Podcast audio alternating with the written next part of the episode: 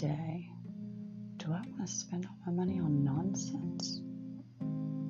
Or can I even get out of the bed? Hmm.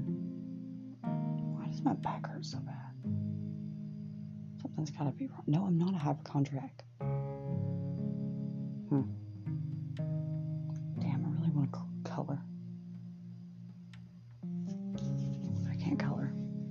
Because I suck at everything artistic. What am I thinking? Okay, I have to go to work. I have to go to work. I have to go to work. That's what I have to do. Let's get it. Let's do it now. If we can. These thoughts sound a lot like what you have in the mornings. Stay tuned. Listen to the podcast. Understand that you are no longer alone, and I totally got you. This is Manica as a mother.